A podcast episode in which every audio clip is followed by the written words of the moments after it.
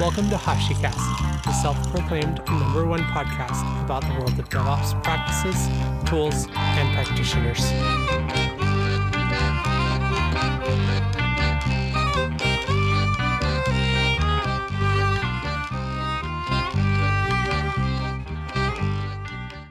Hello, everyone. Welcome to another episode of HashiCast. We have Jackie, our newest developer advocate, and Jono, our first digital developer advocate. Before we jump into our regular segment, I'd love to learn more about what's happening with our HashiCorp user groups. Let's check in with Rosemary, one of our developer advocates. What's up, Rosemary? All right, so here we are with Dave. He is the organizer of the Milwaukee Hug. Hi, Dave. I'm glad you're here to join us on this Hug segment today. Yeah, hi. Thanks for having me. Yeah, I'm so excited. So tell us a little bit about yourself, what you do, what's fun in Milwaukee. Sure. Um, so I, uh, yeah, I've been working in IT since uh, college in the mid '90s, and uh, it just kind of my career has grown since then, and I've done a lot with uh, some web design in the early days of the web, moving into helping run an ISP in the early 2000s. And uh, for the last 18 and a half years, I have been working at Direct Supply, um, starting in their help desk and working my way up to uh, chief engineer on their cloud team. So, um, outside of doing IT stuff, uh, I've got a family, three kids between the ages of five and 15 that keep me running constantly, uh, which is a good thing. Um, I'm a lot, really involved in uh, in their school organizations, PTA, scouting, stuff like that. Um, yeah, Milwaukee's a Milwaukee's a fun city. Um, there's always stuff going on. Summertime is amazing in Milwaukee if you're into live music. Um, yeah, it's just a neat a neat culture, a cool city to live in for sure. That's awesome. When I go, now I know exactly what I'm going to do over the summer then. right? So you mentioned that you started from help desk and you mentioned before as well that you were a data center engineer and you reinvented yourself into a cloud engineer. How did you start that process? What was the journey like? So, yeah, um, I've been working in the data center here at Direct Supply for more than a decade, uh, specifically focusing on data storage and data protection. Um, and over that time, our storage footprint exploded and had a 30,000% uh, growth over that time. So it went from managing a few, you know, servers with some disk attached to managing multiple SANs in multiple locations and and you know lots of replication and you know availability architecture things like that. Um, and we we hit a point in our data center lifecycle where a lot of the equipment that we've been buying during this kind of phase of hypergrowth was up for lifecycle, and it didn't make sense for us to make big investments in physical data center anymore and start expanding our physical data center footprint. Uh, the public cloud had matured itself enough to where it was viable for you know tier one applications and and the availability and the the tool set available in the cloud was far superior to what we were going to build in our own data center um, so the business was talking about making the shift to the public cloud and i went home one night and fired up a free aws account and I, I sat down at my dinner table and I said, okay, I'm not getting up from my laptop until I've got a Windows server running in the cloud. I'm going to stay here until I figure this out. And eight minutes later, I was done. And I looked at it and I said, you know, there is nothing that I can do to walk back into the office tomorrow and advocate that my team should put up resistance for what's capable and possible in the cloud. There, it's it's no longer a matter of if I'm going to work in the cloud or play with the cloud. It's a matter of when I'm going to be building in the cloud. And it was it was an overnight the the light switch flipped for me, and I I came back in the office the next day and kind of took on the role of like cloud cheerleader for for the infrastructure group, um, and and just kind of went from there. Yeah. I, I, it's amazing. I mean, eight minutes. I don't know if that's a record, but I feel like we need a leaderboard now for all right? the times for how many, how long it takes people to spin up Windows Server in the cloud from scratch. So that's really right. cool. And you're now, uh, or recently, a community hero, correct? I am. So I, uh, so I got involved here, kind of in my own team, kind of helping people figure out the cloud. And then as we started expanding our cloud development efforts and bringing more people into our cloud migration project, I was you know, did everything I could to help them kind of figure out what they needed to do to be successful early on, um, and kind of get that that first few steps into the cloud and and be successful. So I started doing that, and along the way, uh, I made friends with our AWS account team, and they made some introductions with some people who work on the storage team at AWS. And what started off as, as I think was intended as just a customer meet and greet turned into an architecture and roadmap session with one of their senior VPs. Um, and it, went far beyond the boundaries of what we thought our, our meeting was going to cover and the time we had allotted. And uh, I walked out of there, and within three days, I was connected up with the storage team at Amazon that was designing a lot of the storage products that I was working with. Um, and so part of that story is that I had built some automation to deploy their file gateway platform before it was a supported feature in Terraform. So using a mixture of Terraform and some bash scripting and kind of a, a process that runs back and forth between the two, I was able to fully automate this deployment. And they took notice of that and started sharing my source code with other customers and other accounts. And then they said, hey, why don't you come meet us in Chicago at our big summit and you can present on how you automated this file gateway platform and how you're using this repeatable code to deploy file gateways across your organization. Um, so those friendships led to being invited to participate at reInvent and present my architecture at reInvent, and that led me to a place on some of their product advisory boards, or they call them birds of a feather groups. Um, I guess the product advisory board name is reserved for the very top level. Um, but I'm, i was invited to help give feedback on their storage roadmaps and working directly with the storage teams. They nominated me uh, as the first AWS community hero for storage. So I earned that honor in September of last year. And uh, man, since that happened, it's been a crazy wild ride of neat experiences and getting access to things that, that I didn't even know existed before that. So it's been really cool.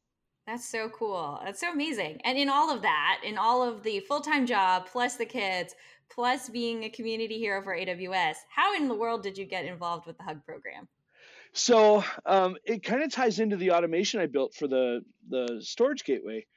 I had been playing around on Meetup, and I found that we had actually a, a hug here in Milwaukee, and a guy named Justin had organized it, and uh, he's an Azure guy, so he had hosted the first meeting of it, and I had got an alert that said, "Hey, you just missed the first, you know, hug in Milwaukee or whatever." So I reached out to him directly and I said, "Hey, you know, I did this automation thing. I do a lot of Terraform in AWS. Would you like me to bring some of what we're working on to the next hug and I can I can present a little bit on how we're using Terraform in AWS and what we've built?" And he said, "Oh yeah, that'd be great. Let's grab lunch and talk about it." So we sit down to lunch, and he said, "Yeah, I'm just going to make you a co-organizer of the group and let you kind of run with this." And you know, he works in a very small office, and my office has space where we can actually host events. And uh, you know, I I the hug is not the only thing I organize. So I've also been a scout leader for the last decade, and like I mentioned, I'm really involved in PTA at school, and and I was just kind of raised that if you're going to get involved in something, like don't just sit at the back of the room and take notes. Like get involved in something and and participate. So, um, so it ended up that Justin's wife and I knew each other from way back in scouting, and so he just kind of said, "Oh, you already know how to run meetings. Here you go." And uh, so he's still very much involved and helps coordinate some of the Azure stuff, but um, it's my office that's doing most of the hosting of the events these days. And uh, you know, I've pulled together several of the meetings and the the content and the stuff that we're doing. So that's so cool. I love hearing how all of the skills you were using to organize uh, you know, all of the the kid stuff actually applies to the HashiCorp user group too. That's oh, for sure. Cool. That's the first time I've heard that. I, I think the other piece of it for me too is that, you know, when I had some some really solid mentors kind of early on in my my trying to figure out the cloud, and I feel a responsibility to kind of pay that back to people that are still trying to figure out their path into the cloud. So a big part of it for me too, in in being an organizer, is that it's a it's an opportunity for me to give back to the community because I've gotten so much from the community already. Mm-hmm. So, yeah, that's amazing. And I noticed as part of the Milwaukee Hug, you do some hands on labs as well. It's not just talks. You were saying, you know, sometimes you have to get hands on and not just sit in the back of the room and take notes. So, what inspired you to do more of the hands on meetups rather than the lecture style?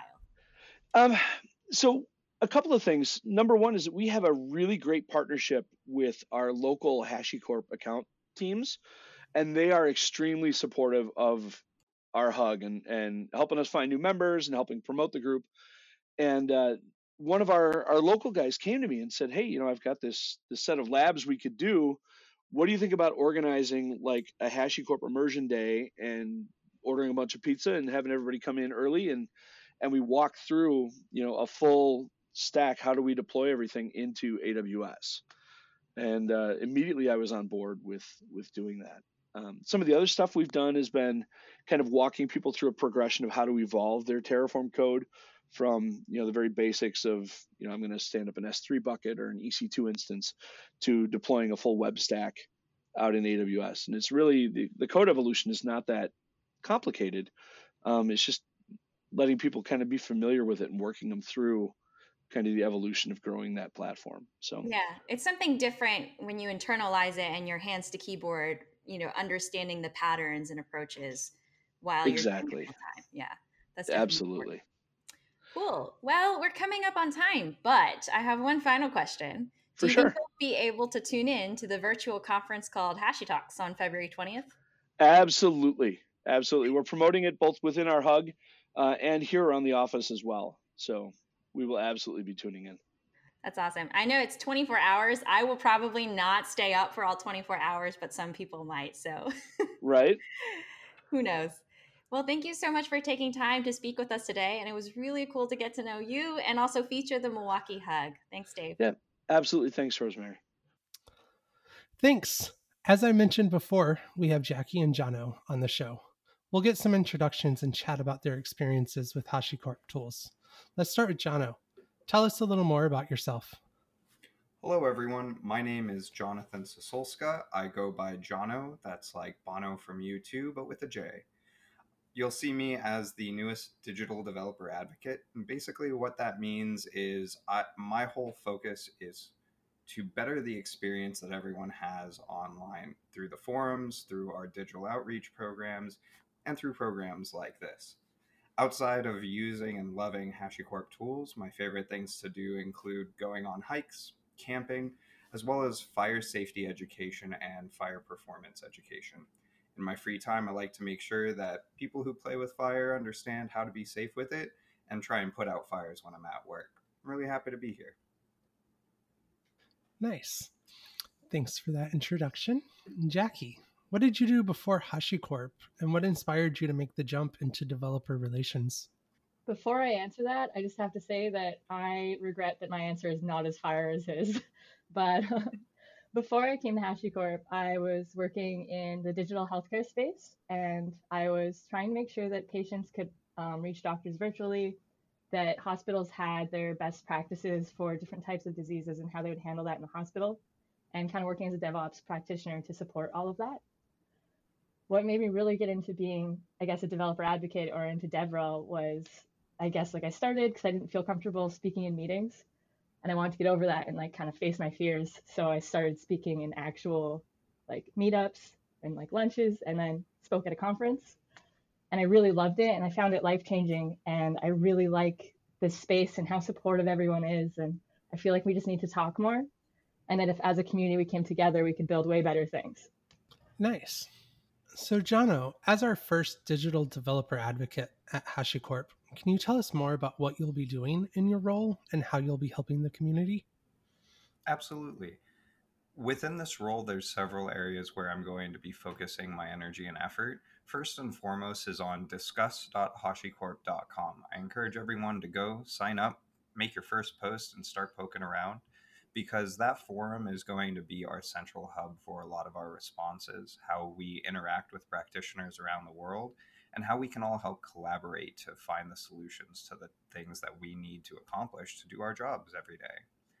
Outside of just the forums, I'll be also participating in HashiCast as well as the HashiCorp live streams. Highly recommend that everyone throw those on their calendars as they're fun, educational, and oftentimes will get you answers to questions that you may not even know you had. Aside from that, I encourage everyone to reach out to me either on the forums or through the social networking sites so that way we can talk about what are the th- challenges that these tools are overcoming, as well as other things that people want to see in our tools in future releases. My major goal is making sure that we are more connected, not just as practitioners and advocates, but as people to solving the problems that we run into every single day and providing solutions that just work. So if there's anything I can do to help, please feel free to reach out. Be more than happy. That sounds awesome. So, Jackie, we recently wrapped up completing this year's HashiTalks, which is a 24 hour virtual conference.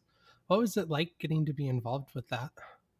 The HashiStack has been such a foundation for almost the majority, well, the majority of my career. So it was really cool to be involved in an event like HashiTalks.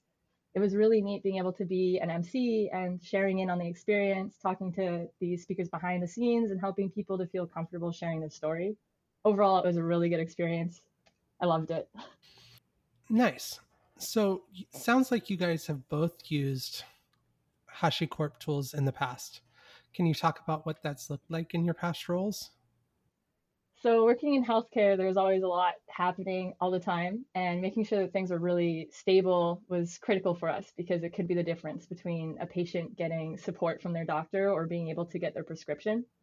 Um, we used Packer, Vagrant, and Terraform to be able to build more stable environments, both locally and in the cloud. And that was really key for us to be able to deliver on that, deliver our products. So on my side, I've predominantly worked with Terraform and Consul. In one of my previous positions, we leveraged Terraform to write a custom provider to provision dashboards that our customers can use when spinning up internal services. We also use Terraform for the infrastructure provisioning aspect, but then also focused on the CI CD applications one of the infrastructure pipeline projects that I worked on was how to make a distributed team collaborate on provisioning environments without clobbering each other. We leveraged everything from private Terraform registries to Terraform modules, both of which would now have been substantially easier with the advan- uh, advantages gotten by Terraform Cloud. Aside from that, using Consul, uh, the way that I was originally exposed to it was a lot different than most we leverage the Consul KV store and a custom written Python client to have a remote executor for our agents to apply configuration and configuration management tools in customized ways rather than leveraging conventional configuration management tool. Between the two of them, I've really seen a lot of what some practitioners can come into, specifically around how do teams work together to use and uh, coordinate Terraform runs as well as some not so standard cases of Consul stretching across multiple continents and how that communication system can work. Those both sound awesome. So, both of y'all have been in the position now for a little over a month. What are some of the resources you've used to help learn about all the different tools that we have and what you're focused on? For me personally, one of the things that I've really appreciated are the learn guides that our education team has put out. As a practitioner, as well as someone who goes through and contributes to those guides, I see myself coming back to them every day. They start with really core fundamentals, but are also well networked to some of the deeper components, especially around Consul, that allow me to be able to set up and configure my applications quickly, but also start responding to other individuals. Aside from Learn, I liberally use Discuss with its search features and tagging that allows me to go through and start looking for problems or issues that may be similar to the solutions that I'm trying to create. Outside of that, one of the things that I love, not just about HashiCorp on a whole, but on the practitioners that use the products, if I go through and ask a question in any space, including outside of the discuss space, there's a myriad of people who, at the very least, participate in the conversation, but also have some very imaginative ways to create and define solutions. So, between the community, the learn guides, and those who are just passionate about what we are trying to build on a whole, I've had an abundance of resources, which I don't know many other places would be able to provide. I can't believe it's already been a month, but going into that, I think John really covered a lot of those. Uh, the only one I'd really add is that the YouTube channel has been really good for me. we have a lot of high quality short videos that really explain what's going on and made it a lot easier to grasp things that I didn't already know. But yes, I'd plus one the Learn forums as well as our community. They've both been absolutely amazing for coming on board. Nice. Speaking of our YouTube channel, I, how have y'all been leveraging live streams and things to help interact with the community? Well, I did my first HashiCorp live stream recently, and it was really neat being able to go through the discuss forums and answer people's questions live. Rosemary and I had a really great time trying to figure out how to get Terraform into a deposed state, and it took us forever, but it was the first time I think I've ever cheered breaking Terraform. um, otherwise, it's been it's been really good. Like it's really nice. It kind of feels like pair programming with the internet, where you're learning stuff and people are coming by to help you out, and it just generally feels great. I've personally enjoyed going back through and seeing the evolution of a lot of products, uh, especially Consul, With how rapidly HashiCorp's able to push out new products, it's a good way to track not just the evolution, but the, the changes that start to come out of the products over time. Um, it, it also helps to be able to see for example, if I'm seeing a feature that's been released several years ago, I can also go through and type that feature into YouTube and see if there's been updates to that content. And so, leveraging the things natively within YouTube to search for pre recorded resources helps me because I'm a visual and kinesthetic learner. So, I prefer having the ability to go through and stop videos, practice what I want, and then pick it right back up, which is for other people's learning styles quite beneficial if you can't just sit there and read what you're trying to accomplish. Nice. Okay.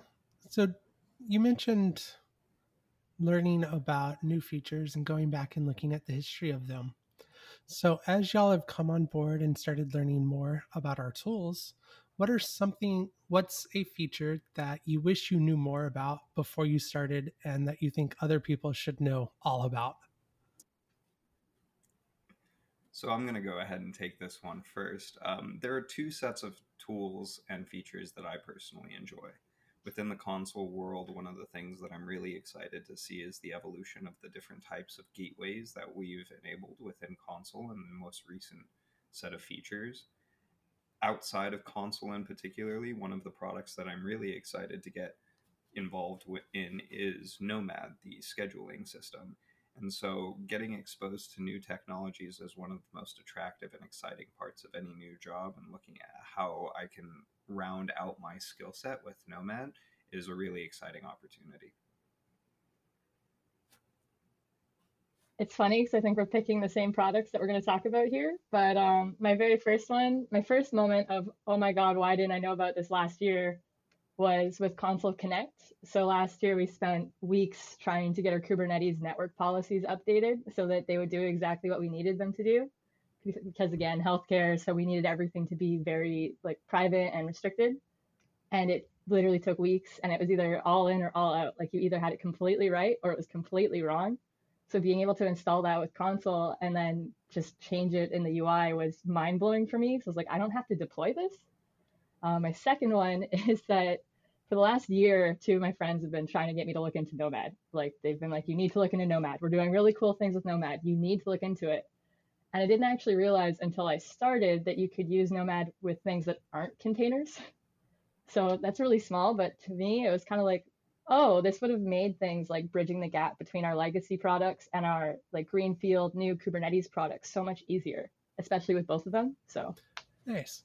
For those listening in, can y'all describe and talk a little more about what Consul Connect is and some of the things you can do with it, as well as Nomad?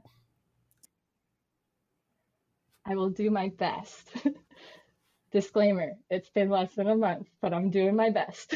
so, Consul Connect you can deploy as a sidecar. So what's really cool about it is in the configuration, it's just a one later one liner where you toggle it to say connect true and it just deploys and it just works. It just finds the services for you. It's not like you have to be like, hello, service A is that IP address 123 at this port. It just finds it and routes it and does the load balancing for you, which I thought was really neat. Um, I actually haven't installed Nomad yet. I'm waiting to do that on the live stream. So my answer would just be the first one still is that I had no idea it doesn't need like it doesn't need containers to run 100%. For me personally, one of the things that I appreciate about Consul and Nomad integration is that with the workloads that I schedule within Nomad, I can instantly do the service registration with the deployments to Consul. By leveraging Consul Connect, I don't have to worry about whether my workload natively uses Consul libraries. I have the proxy that I need sitting in front of my application and it integrates quickly. So I don't have to worry about different workloads having different deployment methodologies. My deployments are uniform. They're able to be processed across all of my different providers at the same time. And with automatic service discovery, I can start leveraging them right away. I don't have to wait for a deployment window and work through that process of configuring that for every deployment. One of the things that I think most people tend to miss about the entire HashiCorp stack is how different products create synergies between themselves. And over the next year, you're going to see a lot of highlights specifically around the different types of synergies that our products can leverage to make everyone's workflows substantially easier. Okay. So now that y'all are both inside of HashiCorp, what are some of the things that you're excited to get to work on? Oh, this one's hard because there's just so many different things. I think one That's of the what biggest. I was gonna say. I, I'm sorry, I didn't mean to derail you. totally fine. I, I think excitement breeds excitement, so we're all excited about this. For me personally, one of the things that I'm really excited about is seeing enterprise adoption of the products. In my last position, I spent time as a DevOps dojo coach, and you get exposed to a lot of boots on the ground challenges that development teams have to deal with day in and day out as enterprises adopt new technology, there's a learning curve, there's a ramp up time period, and a lot of things break. And that process of learning and growing is painful. So, one of the things I'm most excited about is to affect the most amount of change as I possibly can. I want to go out there and see how the tools are being used, see how things break, celebrate the breaks, and use that information to help make it so that not just for those instances, but all the instances following, people have the answers for what they need and we can move forward together in collaboration rather than competition. Awesome. There's so many, and it's so hard to pick just a couple. I feel like I could talk about this for an entire podcast, but um, I guess to start, what really got me into DevOps and DevRel was being able to see the big picture and fix all those pain points. So I'm really excited to hear what our practitioners are doing, what they're trying to do, what they want to do, and what's holding them back, and be able to be a part of what helps them to move forward. I'm also really excited to uh, install Nomad and start doing some live streaming. I'm hoping to go from day one and just be able to share the experience as far as how it installs, how it runs, and be able to help build better content so that we can help people to get onboarded with that the other thing I'm really excited for is I found out that I'll get to rotate onto either the engineering team or maybe the product release team. And I cannot wait to see what things look like behind the scenes and to work with them before I come back to doing more advocate work. So, when you rotate over to those teams, what will you be focused on and what will that look like? I have no idea, but I can't wait. I'd like to chime in on that real quick one of the things that I've personally enjoyed is seeing the growth and development of CI over time. I'm really excited to see the CI process that goes into building our tools and being able to participate in those uh, successes as well as troubles for all those who've worked with any sort of pipeline automation systems. So I'd be I'm particularly interested in seeing not just the design methodologies, but the reasons behind it. And for anyone who wants a really interesting set of conversations, I'd love to talk to you about trunk based development versus Git flow. That was like our day one conversation. he means it. He really does. Please reach out to him. Well, why don't you give us a quick overview of it? In many particular instances, a lot of people have leveraged Git flow to varying degrees of successes. But for most teams, a simple trunk based approach for creating their applications is enough to get through creating your artifact and deploying it to Artifactory. There's many different methodologies for what happens once the artifact is in Artifactory, but by going through and changing where your management layer around your CI code is actually executing, you lower the operational burden and keep from slowing down the release process. I'd love to hear about how other people have made GitFlow work before. For me personally, I have some absolute horror stories, but I would love to try and see hey, are there instances where it does work better? What's worked well? What's broken terribly? And the horror stories that come of all of them. Okay. So if people want to talk to you more about that, how should they reach out? My email address is jono at hashicorp.com, or feel free to tag me on the Discuss forums and be happy to see you all in the digital space. Awesome. So, the inner ops person inside of me loves a good war story. I'm sure you both have some great ones. Care to sh- go ahead and share some of those? Yeah, so I'll start.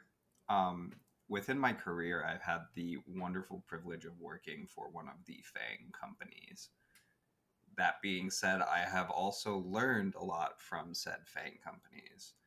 One of them is manage your terminal windows better because you may just sudo su reboot on a production DB that impacts a million, no, sorry, a billion users at any given point in time. I'm incredibly sorry to all of those potential lost uh, media files from that particular instance, but suffice it to say, I now no longer have more than two terminal windows open at any given point in time, and I echo my host name. No more sudo reboots. Also, I didn't know that apparently it scares people if you sudo rm-rf slash dots or sorry dot slash star, but that may or may not have been in my bash alias. I'm sorry. Oh my god! How do you follow that? I thought I was on the dev DB, okay? It's a lesson I learned. I bounced back from it. It's never happened again. Isn't the saying in DevOps you only make one mistake once? I've no, you automate them and you make them a thousand times first. Yeah, no, I'm never automating any reboot process ever. Yep, nope, nope, yep, nope. Suffice it to say, terminal windows, export PS1, put your host name in there. I promise takes 50 seconds to com- customize your bash profile. You'll you'll love it. It's great. I can vouch for that one. Every server I log into, I have the host name in and used to have a script that would actually put production in red for production boxes made similar mistakes. And you only do it once. Yeah, only do it once. so, Jackie, what about you? How do you follow that? Um, okay. Mine's going to be a lot less dramatic now, but that's cool. We're fine. Um, so when I was still really, really new into my career, I was the only ops slash security slash DBA slash build the pipeline slash supporting 300 developers on my own. So I'm sure a lot of people in ops can relate to that because I think it's like a pretty common start where it's just trial by fire. And uh, I'm going to talk about the day that I thought my career was over, aka the day I learned about security. Um, so basically, somebody came up to my desk, one of the devs, and was like, "Hey, devs down," and I'm like, "Okay, I'll take a look into it." And I'm like, "Oh, all the servers are running, Docker containers are good," and I go into the database, and uh, this was the end of 2016, so I don't know if that lets people know where I'm going with this, but I open my MongoDB, and I get your data has been ransomed. Send Bitcoin to this email, and I go, "Oh no." Um, so I turn around and go, what about stage? And he's like, yeah, I can't reach stage either. And now I'm like, I'm sweating bullets. so I'm like, how about pre-prod? Working my way up slowly but surely. And he's like, no, no, no pre-prod, no pre-prod either. And I'm like, oh, production. so I go to production and it turns out that it's totally fine because we were hosting it with a different service. So it was configured differently. And um, I ended up going to my manager and it ended up being fine because we didn't lose any data, but it was really scary.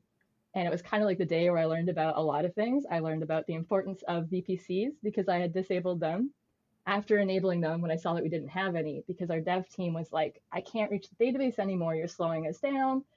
We just have to wait until we understand it's better to implement it. So I really thought I was helping. and it was kind of like not helping really.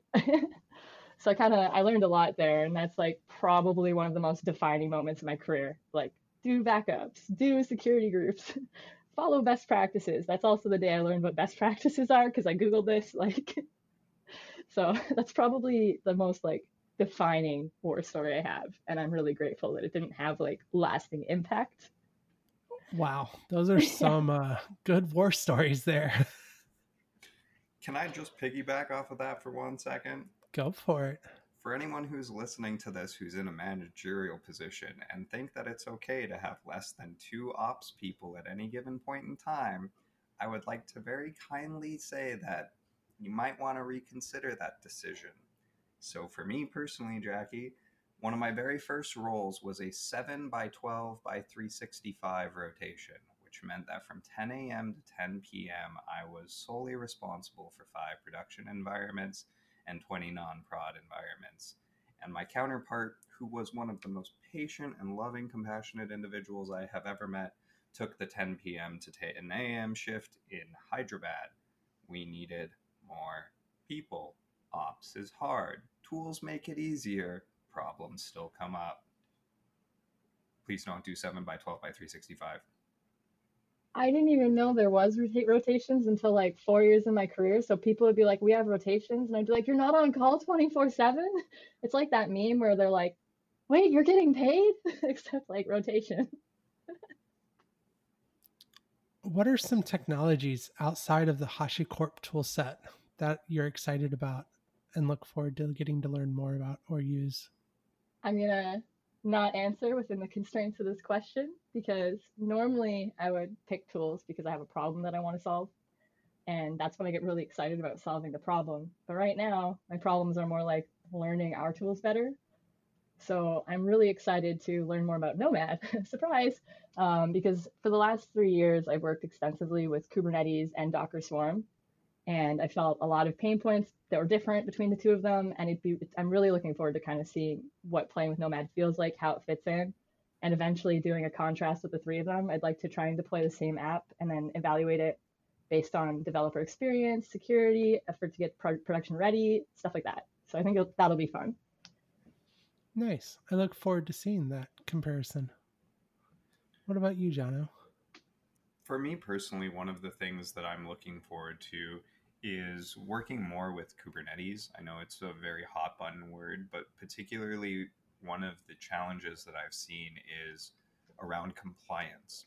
Recently, there was an open source tool that was released called Rode, R O D E, which uses the Grafeas API to do attestations for different events as well as code signing for your artifacts coming out of builds as we deal with more and more enterprises seeing the different ways that different compliance is measured as well as different levels of uh, trust are assumed within different networks it's really interesting to see how these solutions are happening. The rate at which microservices are growing really exceeds the speed that most security teams can respond to.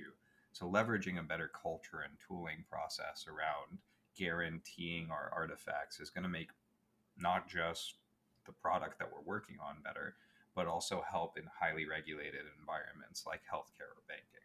What is something that you're surprised about in your current role now that you're here that you weren't quite expecting? So, one of the things that I was not necessarily expecting out of the gate is just how many high quality po- positive interactions I've been having within the company and outside of it. I have to say that our practitioners are some of the kindest, most intelligent people out there. And being able to interact with them in a collaborative way rather than feeling like you're sitting across from a table and talking about a product is really much more enjoyable because then it feels more like an adventure rather than something salesy. So I really appreciate everyone having really genuine interactions. Um, so I've got two, and the first one's a little bit of a sad surprise because I was planning on doing some HashiStack talks this year at conferences. And after I started working on the HashiCorp team, suddenly my talks weren't really okay because now they're vendor pitches. And so that was the first surprise I got where I was like, no, what do you mean? That's that makes sense, but no. um, and my second surprise was like after I did a lot of reaching out into the DevRel community and some one-on-one interviews and talking to people to try and level set before I did my interview and understand what I was getting into. And a lot of the impression I got was that everyone was going to be so so busy all the time.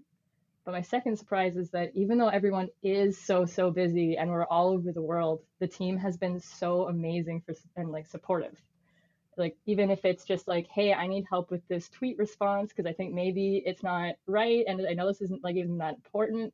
I've had tons of people be like do you want to hop on a call? Do you want to talk about it? How can i help you? And even with the more serious things i've had this like just very supportive level that i didn't expect from everybody. So that's been great. Nice. Since both of y'all have just recently gone through the interview process what is some advice you might give to someone looking to join HashiCorp? For me personally, I, I have to say that I dealt with imposter syndrome. I've heard it talked about in our community, but it's something that is very, very real. So I'm only going to speak about my personal experience.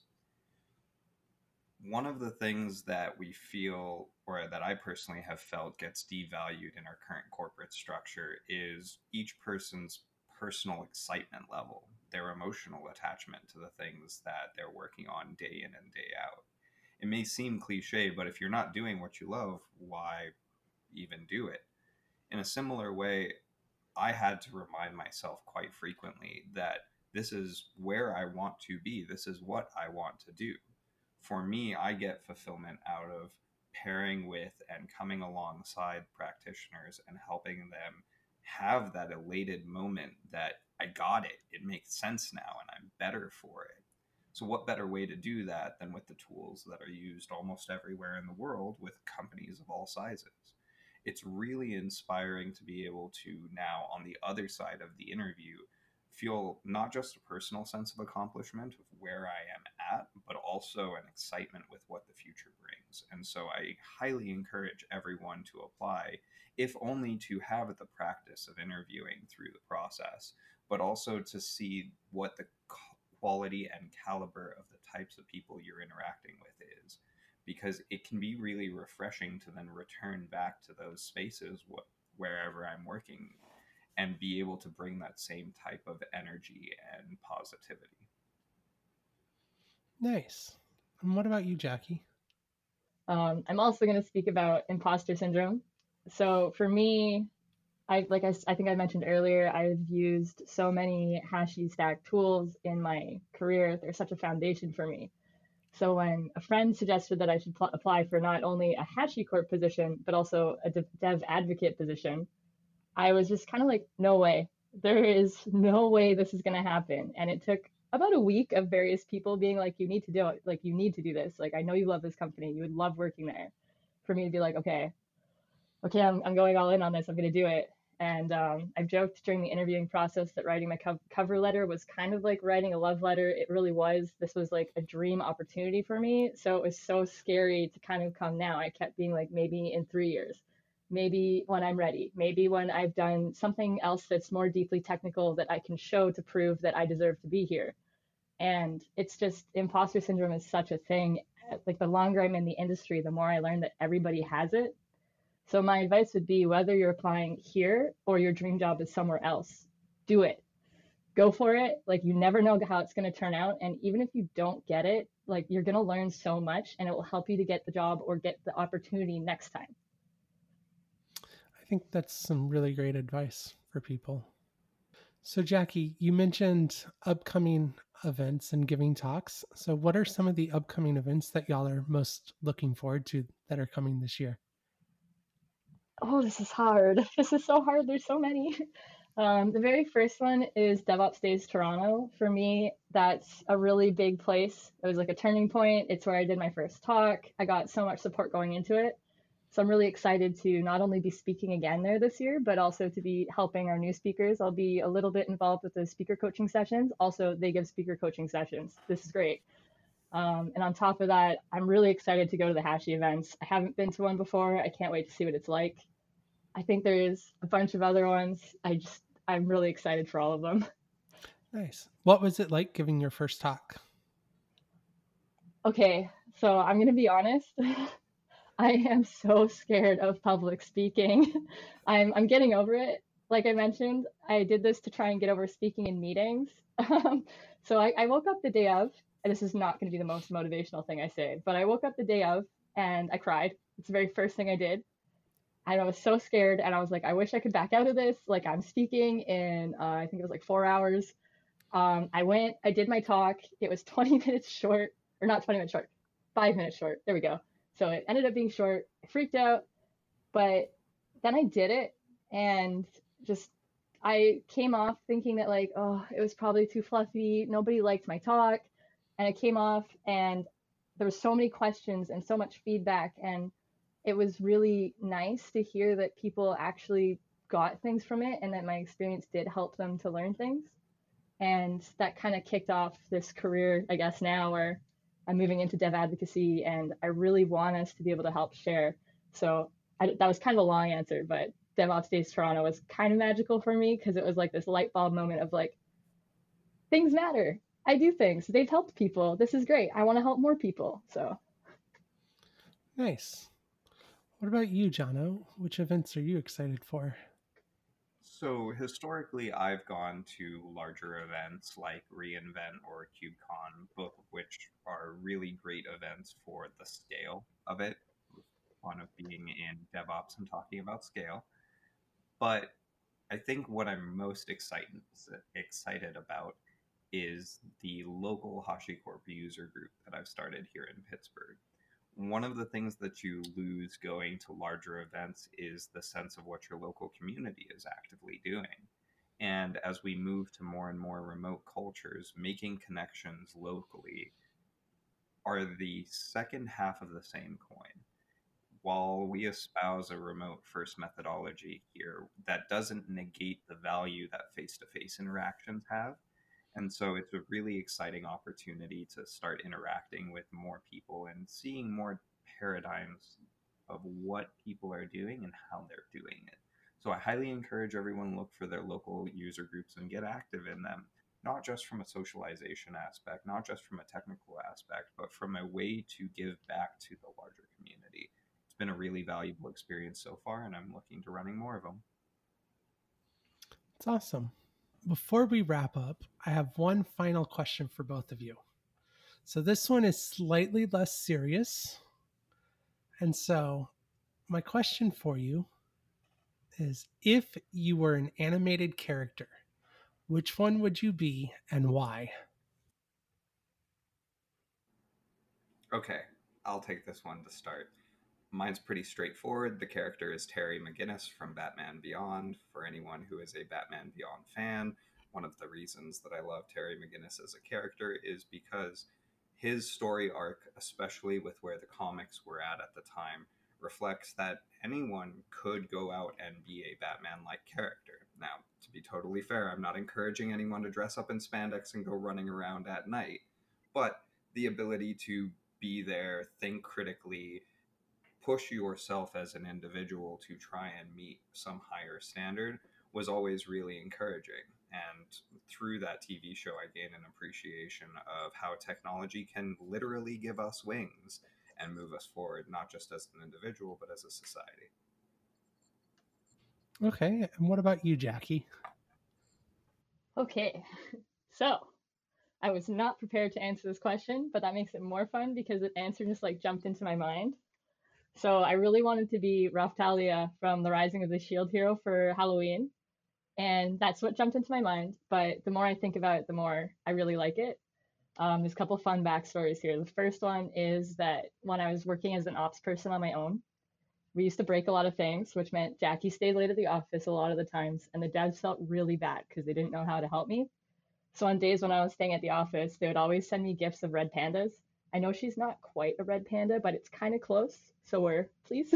but um, the other thing is that she came from a background where there was a lot of things that just went wrong for her, like really wrong. I won't say more about that if you haven't watched the show, but she kind of pushes past it and she's really strong and cool and loyal and she's just she's a lot of really great things that I think I would like to be as well. So she'll probably be my Halloween costume this year. Awesome. So I think for myself, if I had to pick a character, I think I would go with Merida from Brave. So, you know, I relate to her story a lot, you know, being expected to do one thing and just ignoring that and going out and doing your own thing and doing it the way you want. So that really, I, I can relate to that. So, Jackie and Jono, I'm so excited to have had both of you on today, and I look forward to future HashiCast where you are the host. Thanks again. Thank you. Thank you so much for taking the time. Have a good one. You have been listening to HashiCast with your host, Nicole. Today's guests were Jackie and Jono from HashiCorp. Be sure to tune in next time.